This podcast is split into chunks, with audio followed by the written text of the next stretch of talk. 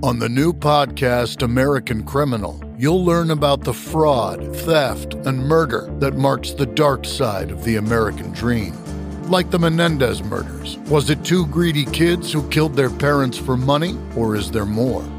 Listen to American Criminal wherever you get your podcasts. Hey, this is Nick DeMatteo from Music is Not a Genre. I just wanted to take a minute to talk to you about the service I use to record and distribute my podcasts. If you haven't heard about Anchor, let me tell you from experience, it's the easiest way to make a podcast. Here's why it's free. There are creation tools that allow you to record and edit your podcast right from your phone or computer. Anchor will distribute your podcast for you so it can be heard on Spotify, Apple Podcasts, and many more. You can make money from your podcast with no minimum listenership.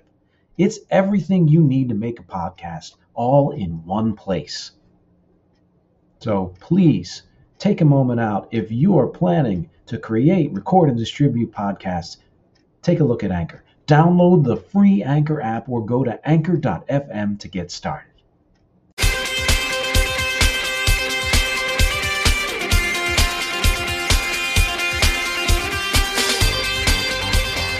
Hey, I'm Nick DeMatteo, and welcome to Season 5, Episode 5 of Music is Not a Genre, Double Fives.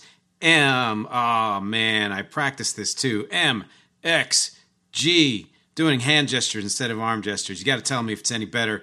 It kind of still sucks, but I'm working on it. You know, it's like choreography. Thank you as always for watching and listening.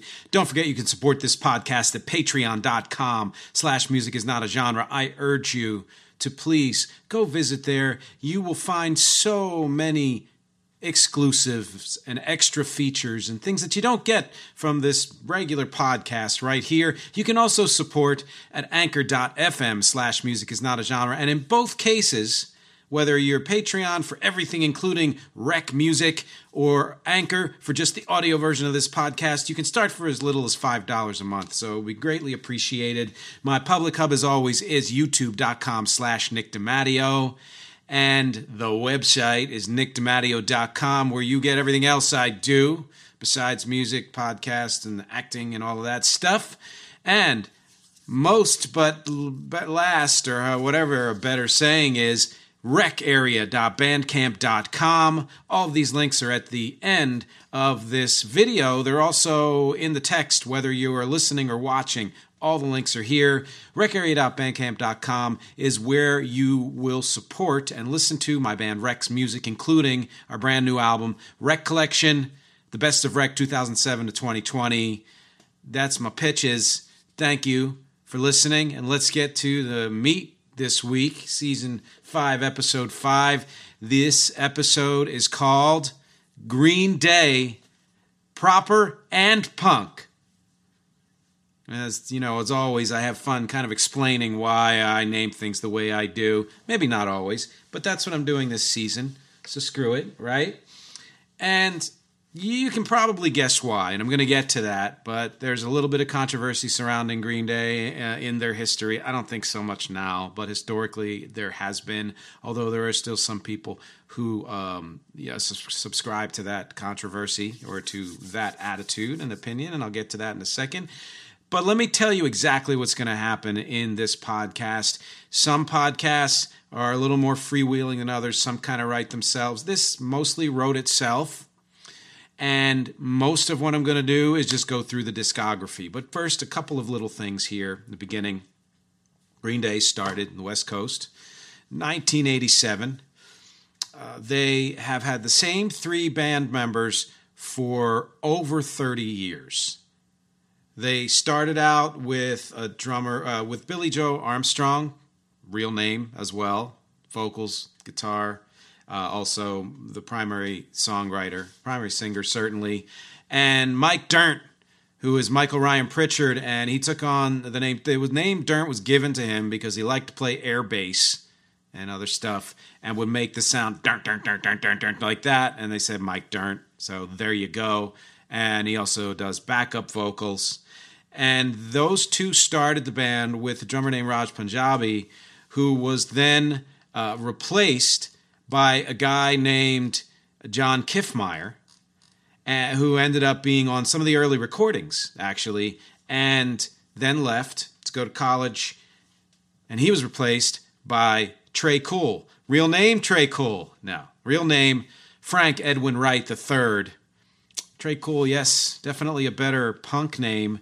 And it's pretty easy to explain. Trey is French for very, oh, the, although it is spelled without the S in his case, I guess, to, you know, make it different. And then cool is cool. So very cool, right? Drums, backup vocals, those same three guys for over 30 years, which is always, I think, wonderful in a band. There's a certain level of consistency that happens when the same members are there. If one changes here and there, sure, the sound might change a little, but the core of the band's still there. That's fine. If you only have one original member left, maybe you're recreating the sound at times. But if you're creating anything new, it's not really going to be like what the what the band is. So I admire and respect any bands who can stay together that long and have the same personnel. And they started with the name Sweet Child Sweet Children. Sorry, Sweet Children. Uh, I believe God. You know, I really need to uh, organize these notes a little bit better. I'd show you my notes, but if you're just listening, you wouldn't see them anyway. And if you're watching, I'd have to turn this whole thing around. And as you can see, my setup is changing every week. We're trying different things, which can be very exciting. We don't know where it's going to end. We don't know what the rest of the season's going to look like. What you will find above, and yeah, I'm jumping around, is my new REC Love wall. You're only seeing the bottom of it because that's where the shot is, but that is all almost all of the releases in my career as a musician, singer, songwriter, producer.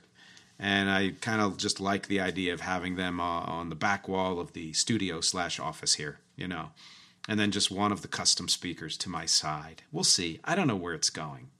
Anyway, back back to this.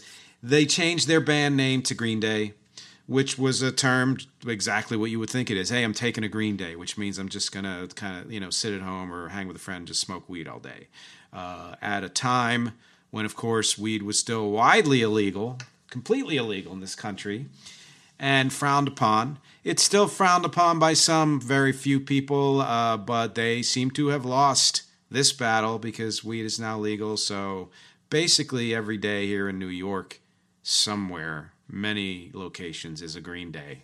So congratulations, Green Day. Uh, yeah.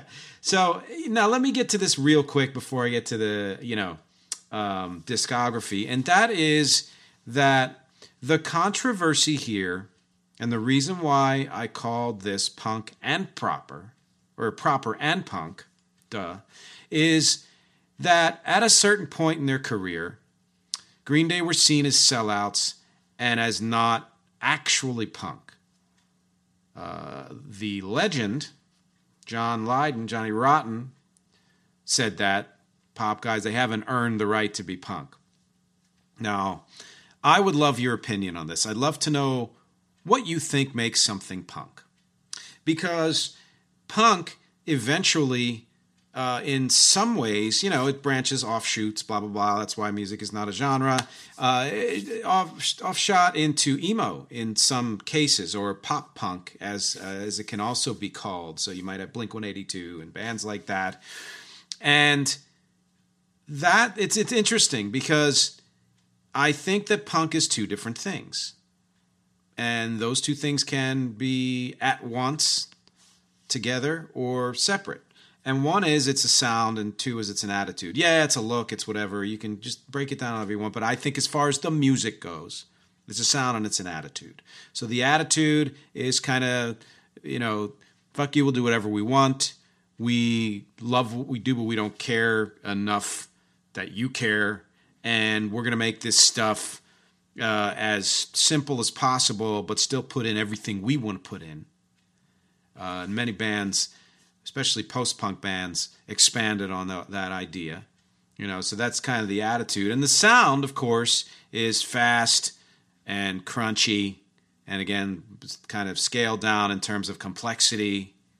Uh, there might be either some yelling or at least some loud singing. Eh, it, it's a fast, simple rock. And that to me is those two things don't necessarily have to overlap. And I'll, I'll tell you, I'll tell you a perfect example. I'm going to get to this later too. there are artists whose attitude was super punk, anti establishment, the whole thing, but whose sound was pretty straightforward, middle of the road, mellow, whatever.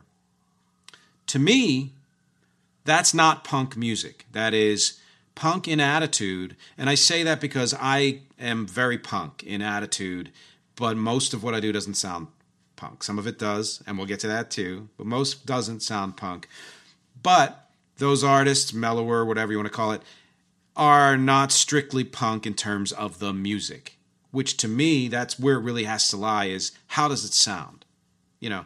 So when johnny rotten says oh green day's not punk and he's going for they they haven't earned it whatever the hell that means. And uh, you know they're too poppy. The reason why i disagree is there is no rule saying punk has to be non-pop or punk has to only tackle one subject in its lyrics or have one at even one attitude. There have been punk love songs. Let's face it. You know, there have been. I think every probably every subject has been covered in punk and and post punk. Uh, it's now because it's been around forever. You know, well, what forty five years, I guess. And and there are precursors to punk and kind of garage rock and other rock bands that date back shoot straight to the at least the early '60s. So to me, it is the sound. It's the sound that makes punk. And the musical attitude, which is different from the attitude of the person or the lyrics, meaning the it has to be somewhat in your face. And it has to have those certain elements of we we care but but not not that much, you know. And one other thing and there's been straight edge punk and blah blah blah and all these different you know offshoots of punk and this is where i just get sick of the whole idea of genre and i really am in disagreement with people who say that something isn't something because it doesn't follow the rules because a we make up the rules or the industry makes up the rules i find fans to be a little more rabid and stringent even than the industry in many cases. Those types of fans, heads, like punk heads, you know, whatever. If that's what you're loyal to, you know, and again, loyalty, whatever. Listen to what you want and love what you want. I also think that the the idea of punk residing in in the in, in, the sound and i guess i'm kind of stepping over my words here because i just get so emotional about this and i'm restraining myself because this is a very positive podcast you know but i don't like i don't like someone like you know johnny rotten saying well they didn't do this or they do this differently so it's not punk isn't the whole idea of punk that there are no rules or that the old rules don't apply. And then all of a sudden it got codified and rules came about. Now, to me, the best music of any genre or type of music or whatever word you want to use is good songs that are well done. You know, well performed, reasonably well produced, doesn't have to be perfect, doesn't even have to be perfectly performed. But if the songs are good, then that's good music to me. And that can apply in in every type of music that there is in the world. And that's where, hey, if the sound is punk, it's punk. If it's not, it's not. That and and I have to make that distinction. And if you're listening to the atmosphere in here, I don't have a studio that's soundproof, by the way. That is going to be your job. That's going to be my Patreon people helping me out here to afford a booth and the quietude of the, the you know perfect audio uh, soundscape. Anyway, boy, I'm having this is a punk. This you know what? This is a punk podcast right now because I'm just going off and saying whatever I want whenever I want. Apparently, and I've barely talked about Green Day yet. So I think I've made my point, basically saying that yes, Green Day are punk because they have the sound of punk and the in that uh, musical approach of punk and the force and dynamism and all of the things that make punk punk. And the fact that something is a well written song or pop doesn't make it not punk. You know, and the fact that something is just complete, you know, craziness in terms of its composition or is yelled or the, the singer can't, you know, carry a tune doesn't certainly doesn't make it not punk. Uh, that's part of the world too. So yes, Green Day is punk. They're still punk, no matter how many changes have happened.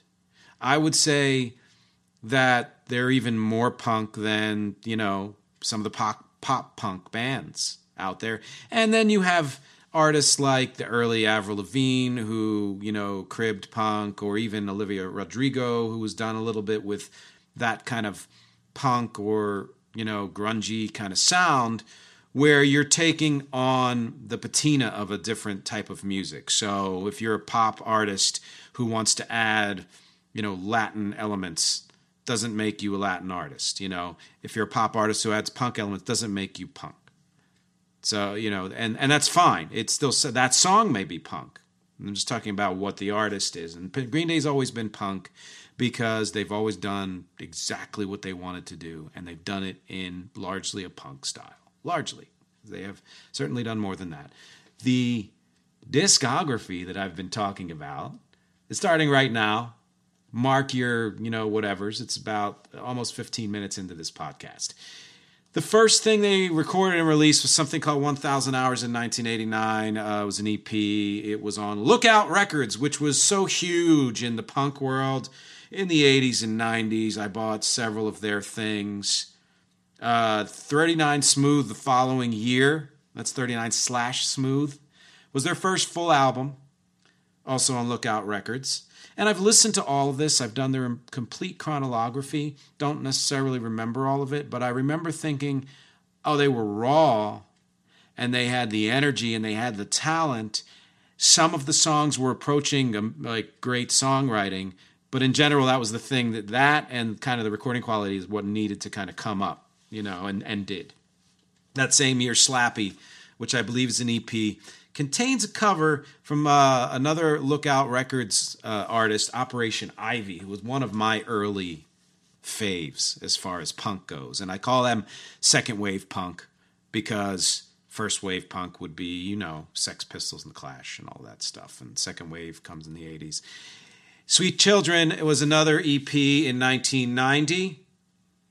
And uh, that's their original name, so that's why they call them that. You know, they were already kind of looking back, which is something that Billie Joe Armstrong has done his entire career, and his lyrics has looked back. You know, so I find kind of interesting he did it here. It also has a cover of the Who's My Generation, which proves something I've always believed, which is that the Who, like the Kinks, had elements of punk in what they did. Early on, especially, they certainly morphed from there, but those first recordings. You know, even in some ways you could say the Beatles, but not quite. You know, that very early, you know, where they were just constantly performing in Germany and then went and did like an entire album in a day or two or whatever.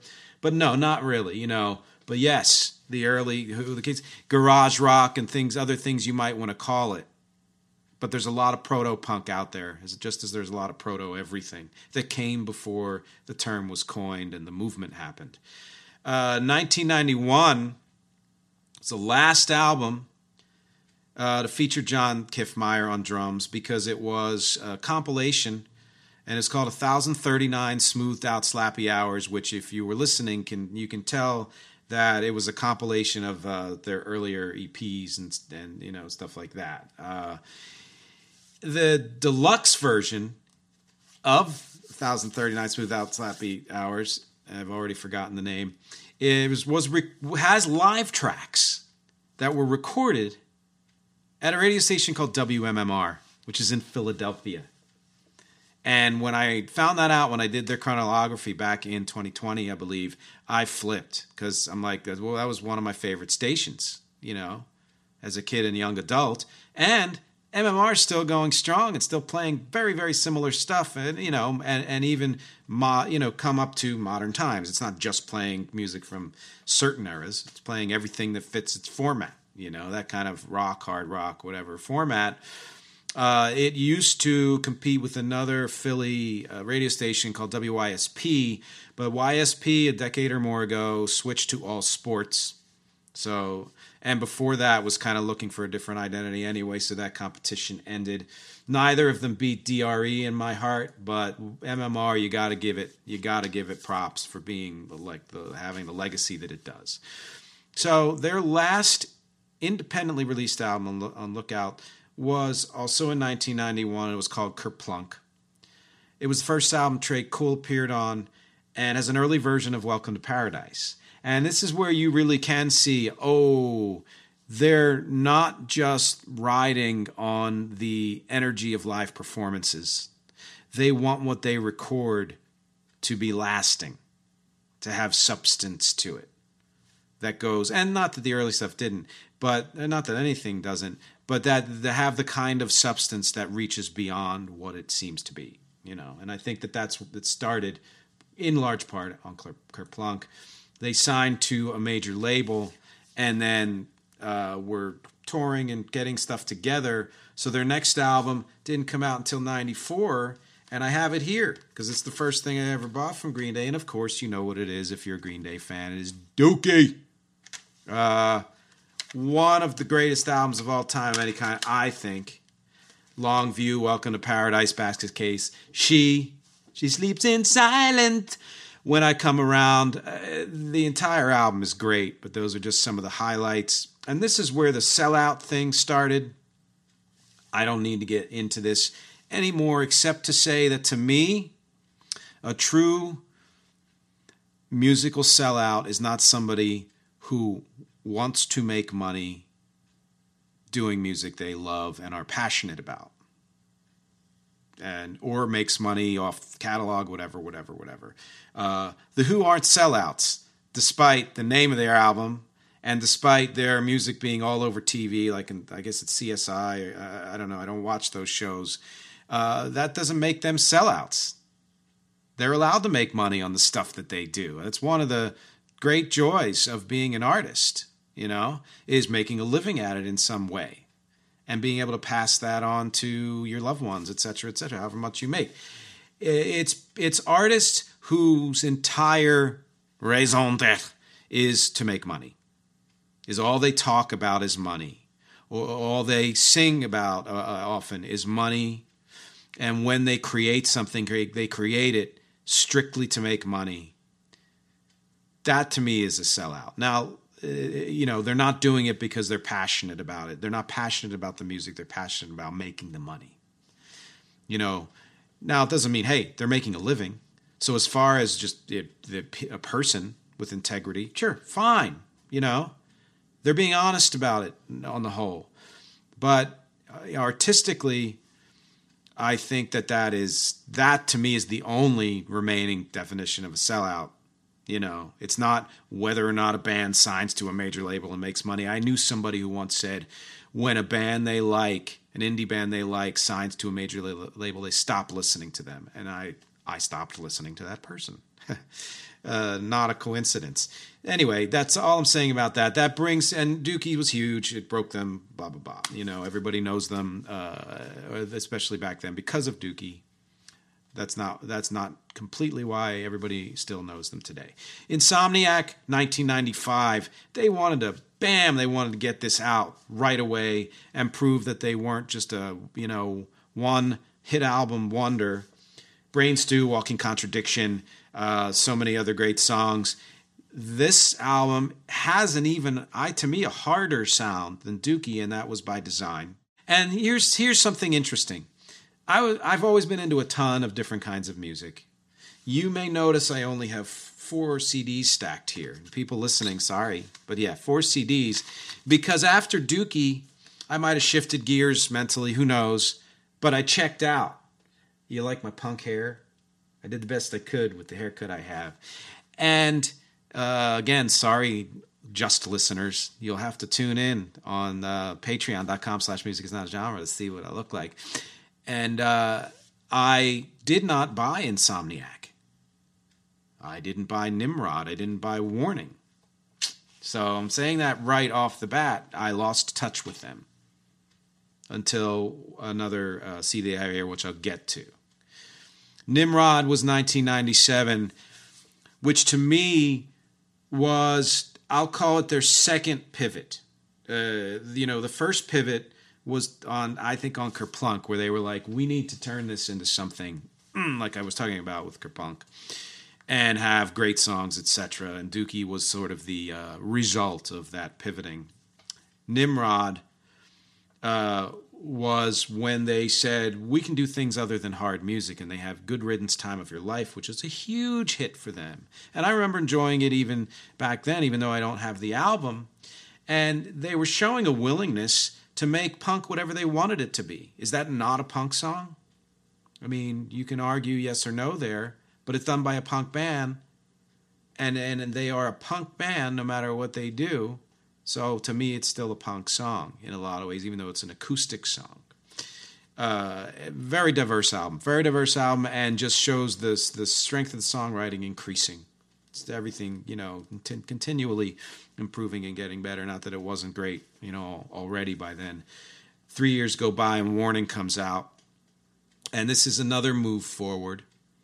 Uh, I won't call it uh, a giant pivot because this to me was a continuation of what they were doing on Nimrod, which was exploring more acoustic, exploring more pops, an array of pop styles, uh, throwing in more political stuff, even just adding more to what they do, which to me is a beautiful thing. It's always been a beautiful thing, and and to me this is also uh, you can see how this led to American Idiot. A certain certain content on Warning shows that that's kind of where they were headed if they so chose to, which they did. Uh, then we get to something else in my collection. Boom. Green Day, International Super Hits. One of my favorite named greatest hits albums. 100%. Hey, I'll show you the back too. Why not? I can do it. And I bought it, like, you know, pretty much right after it came out or soon after it came out because, like, I need to catch up. They're doing some interesting stuff, and it's one of the most listenable, listen through greatest hits albums ever. Really. You know, sure, greatest hits are supposed to be all the great stuff anyway. Doesn't necessarily mean every greatest hits album is something you can listen from beginning to end. This one is. This one absolutely is. And there's a couple new songs on there too. So worth checking out on your streaming service. Shenanigans in 2002 is a compilation. And I only mention it, and then you'll notice I'm not mentioning their live albums. I don't do live albums. I've talked about that before, unless unless it's like the one Roots live album or something significant like Chicago Four. You know, uh, this this this Shenanigans includes a cover of "Tired of Waiting" by the Kinks. Again, dead on choice, a choice choice, showing that the Kinks had elements of punk. It's actually uh, for a while it almost kind of sounds like the Kinks, you know, but still, the more you listen, it has that you know um, Green Day attitude, and that brings us to American Idiot, the third of four CDs that I own of theirs. Uh, yeah, the the Bleeding Heart Grenade. Yep, that's that's awesome, and if you know Dookie, you know it because you're a fan who's been around for a while, or you went back and explored their stuff. If you know American Idiot, it's because you are above the age of 25, let's say, and are breathing and alive. Because that just absolutely revolutionized, I think, what we thought of as Green Day in 2004 and again, I don't need to go into this one the way I don't need to go into Dookie because a lot's been said about it. Uh, it is not the first punk concept album. Uh, some might say that the first punk concept album was an album called Zen Arcade by Husker Du, another early fave punk band of mine. Couple years later, they released an album. Uh, forget the name of it. I'll do a Husker Du uh, episode eventually. And there was a song in there, "Could You Be the One," which I couldn't stop listening to, and I've followed Bob Mould as well ever since Husker Du broke up. Uh, but that that has been said to be the first punk concept album. But American Idiot uh, reminded people, or maybe the first time they ever learned it, that punk could be whatever it wanted to be, including uh, progressive or con- concept based, a rock opera as they called it. It features most or all of the elements that they've had in previous incarnations. That's one of the things that makes it great. And to me, it's what made Green Day lasting legends. You know, Dookie said they're a great band who will always have a place in history, and American Idiot said they will always be remembered. You know, and always be uh, respected and appreciated. Broadway, there was supposed to be a movie made. Apparently, that's been scrapped but just the you know the the cast recording is even done well as far as sales and streams. Uh, Wake Me Up When September Ends is probably my favorite, but again, one of the albums you just listen from beginning in, and you're supposed to because it's concept album.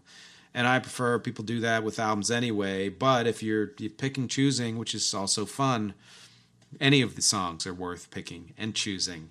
Um, and so that was another huge pivot for them, which they continued on the last CD there's they own. I own 21st Century Breakdown, uh, another rock opera. So this was five years later. Uh, my dog just sneezed. Bless you, Olga. And 21 Guns is, pro- Guns is probably my fave from that album. And uh, it is their top performing album ever uh, as far as sales go. I don't know what it is as far as streams. It also won a Grammy, uh, so huge. And I remember thinking, I like this a lot, you know, and I like it better in hindsight. But that I waited five years and they did another rock opera. Now, like you know, it's still great. And if American Idiot hadn't come out, maybe this is the one that may may have you know sealed their legacy. It's that good. But I but I thought to myself, well, having heard their greatest hits and went back and listened to their albums, et cetera, et cetera, and then American Idiot comes along, I expected them to uh, pivot again. They didn't for 2009, and three years passed, which means I don't own any more of their CDs because after what 2011, I hardly bought any. And 2012 comes along and and the restless souls that exist in Green Day, led by Billie Joe Armstrong, show that being a restless soul can be a wonderful thing because it always pushes you forward. Oh, I did something great or good or worthwhile or it satisfied me or some people liked it but I want to do something more and I want to do something different. I want to do more great of the same, or I want to do something completely different. And that's why they keep pivoting. And this was another pivot for them, 2012. They released three albums Uno, Dos, Tre, three different uh, sonic styles, basically. And this is not an uncommon thing. There have been a lot of bands, especially in the modern era, who have released a ton of music in one year. Uh, different albums with different sonic styles that remind you of anything. Uh, maybe REC's 2020, Magnum Opus, The Weird Objective, five albums, EPs, all different styles. Um, and at the time, I thought I was crazy, but I was going to do it anyway. And of course, precursors like you know, Green Day had done it before, along with so many other bands. I really enjoyed absorbing all of this, but I had trouble absorbing it all because three albums in one year, tough to absorb. Not that I'm not looking forward to Red Hot Chili Peppers' second double album this year. Gonna kill kill that as soon as it comes out. Uh, but I was going through a lot in 2012. What can I say? And I did my best to absorb it all, but it was, you know, it was better uh, listening in hindsight uh, for me yet again. So many good and diverse songs on all of these albums. This Uno was power pop, so likely my favorite because I'm a you know an electro power pop guy. Uh, and it also, by design, these three had less heavy content than the previous two albums. There's some, you know, seriousness on these, but they didn't want it to be a rock opera or things. They just wanted to make good music. Uh, Dos uh, it was garage rock. That was what they described as their garage rock album. And to me, there were certain elements of it that also kind of uh, led to what they would release in 2020, that album, which I'll get to soon. And then Tré, which they described as epic stadium rock. And when you hear, you know, X Kid uh, and other albums, other songs from that album, you can you can understand it has a it has a melodrama to some of it and, a bigger sound and and more expansive, uh, you know, instrumentation and things like that. And it's a nice sonic break from the first two, you know, which had that harder uh, quality and great lyrics still. You know, it's also more lyrically serious, which that kind of music kind of lends itself to, to that. So totally makes sense. Uh, 2014, they released Demolicious, which were demos of the Uno Dos Tre, which funny because Weird Objective, again, REC.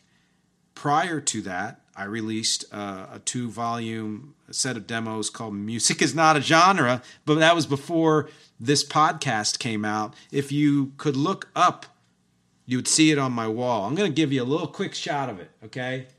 Boom. There it is. Yeah take a whatever.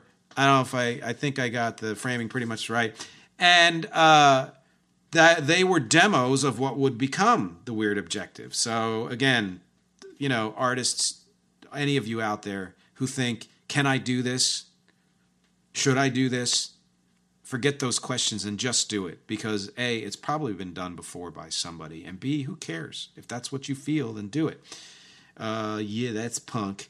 Revolution Radio came out in 2016, and that was a nice, tight album, you know. And to show that kind of creative and sonic energy, you know, almost 30 years into their career is just a beautiful thing, you know. And I think it's in my top three as far as production sound, which I don't say a lot for the age of ma- you know massive compression which has been happening for 10 15 probably 15 years now uh, but this one I think does qualify as one of the really well done, uh, you know, production wise. Still Breathing is my favorite song from Revolution Radio and probably, probably top five favorite Green Day songs. Period. Period.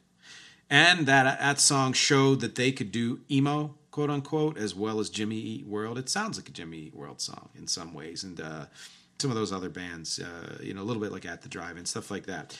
Uh, it also, this album added some electronic elements, which combined with what they did on Uno, I'll say, really uh, created their next album, which is 2020's Father of All Motherfuckers. Yeah, cursed. Fuck you, I cursed. I absolutely love this. I loved this album. It came at the right time for me, and it was again another pivot because they added certain pop elements they hadn't done before, and they added certain electronic elements they hadn't done before. They even sampled quote unquote Joan Jett's Do You Want to Touch on their song Oh Yeah, which I thought was a great callback for so many reasons. Uh, Meet Me on the Roof is infectious and a fun uh, music video too. It was a renewal of their sound in a kind of way you want a, a long-term band to do because it didn't. Try, it's not trying to cash in on a trend or you know be uh, hip to people who are listening to stuff only that you know only come out in the last five to ten years. It's just exploring new sounds that came about after they started and after other things that they've done in a way that they're passionate about. They even have some kind of soul elements on there, which is, I think, you know, again, really cool. And yet they still have their punk feel and the Green Day signature in so many. Fire Ready Aim. I did an episode on the Hives last season. I want you to go back and listen to the Hives. Please do. If you haven't, there's another band that's punk. That's a punk band, whatever else you want to say about a band from Sweden. And Fire Ready Aims just sounds like the Hives to me. It sounds like the Hives to me by a band who started, you know, at, at least a decade, probably a decade before the Hives did. Um, and then you have, I just want to mention these same year, No Fun Mondays. And this almost slipped through the cracks for me. And then I uh, was looking up cover songs with my wife and found this.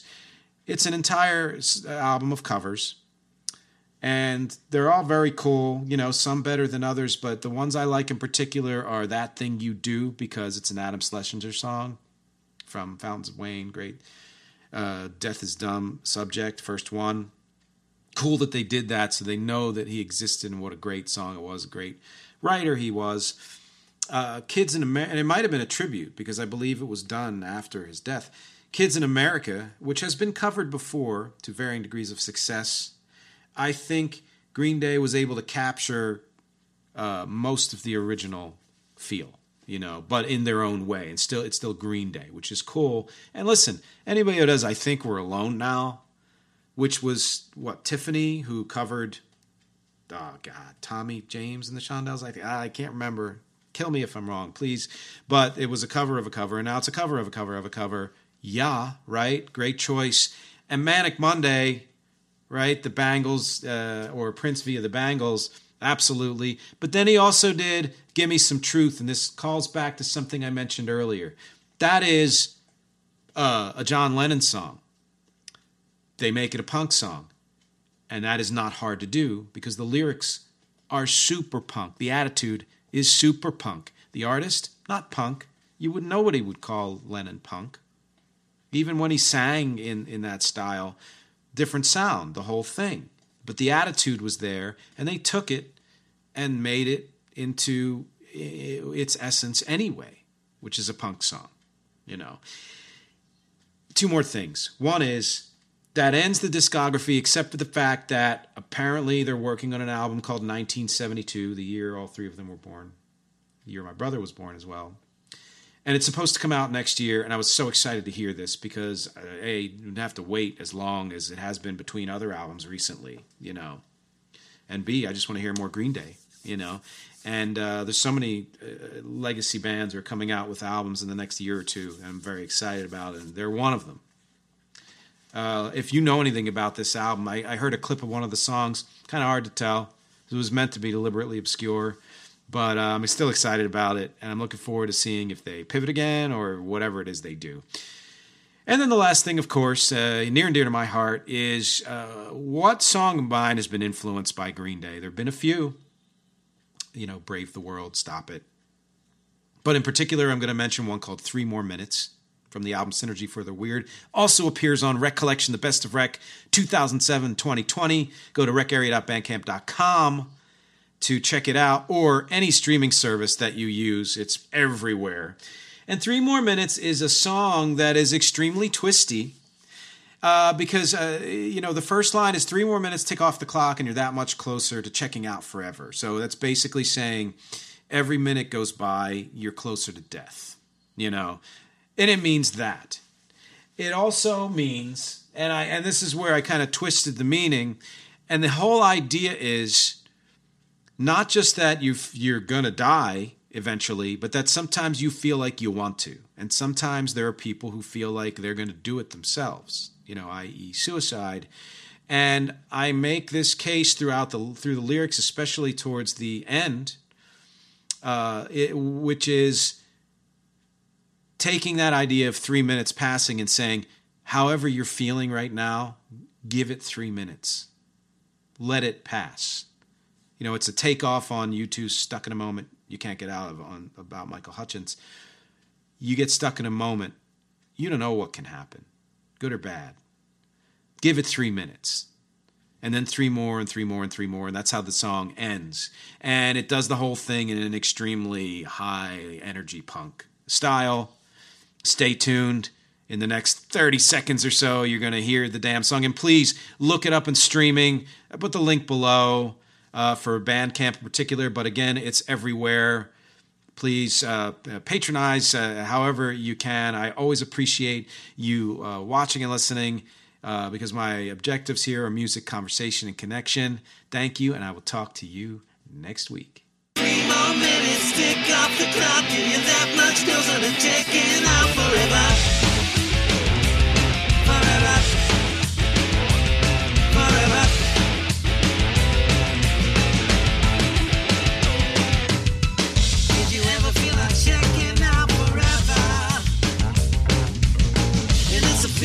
Just won't go away. Is it possible that you're not very clever?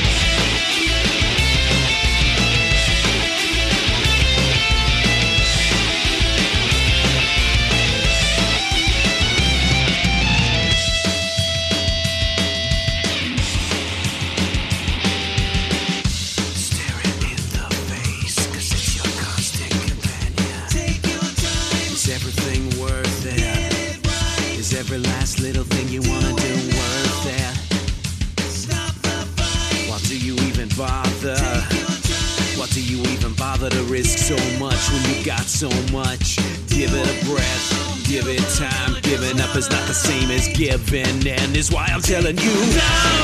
Give it three more minutes. Let it tick off the clock, yeah, no. Give it three more minutes. I swear the feeling will stop, yeah, no. Give it three more minutes. You cannot close that door, no. Give it three more minutes. Three more, three more, three more, three more, three more.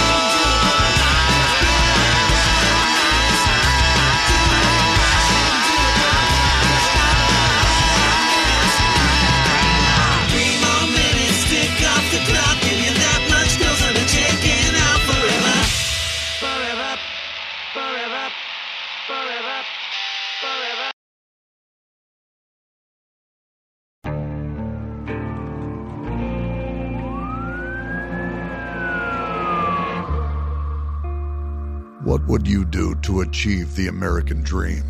The big house, the happy family, the money. 911, what's your emergency? Would you put in the hours? Would you take a big swing? What's the problem? What's the problem? Would you lie? Would you cheat? Would they shot? Would they shot? Would you kill? Yes. My mom is dead.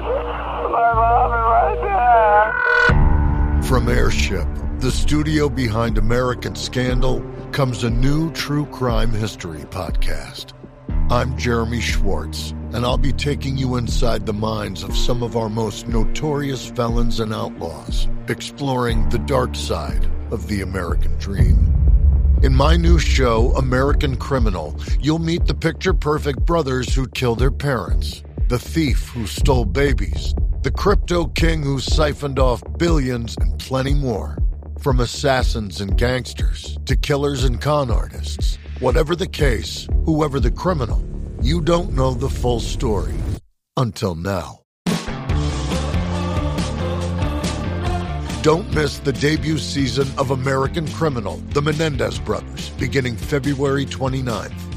Listen wherever you get your podcasts, or to get early ad free access to the entire season first, plus hundreds of other ad free history podcast episodes, subscribe at IntoHistory.com.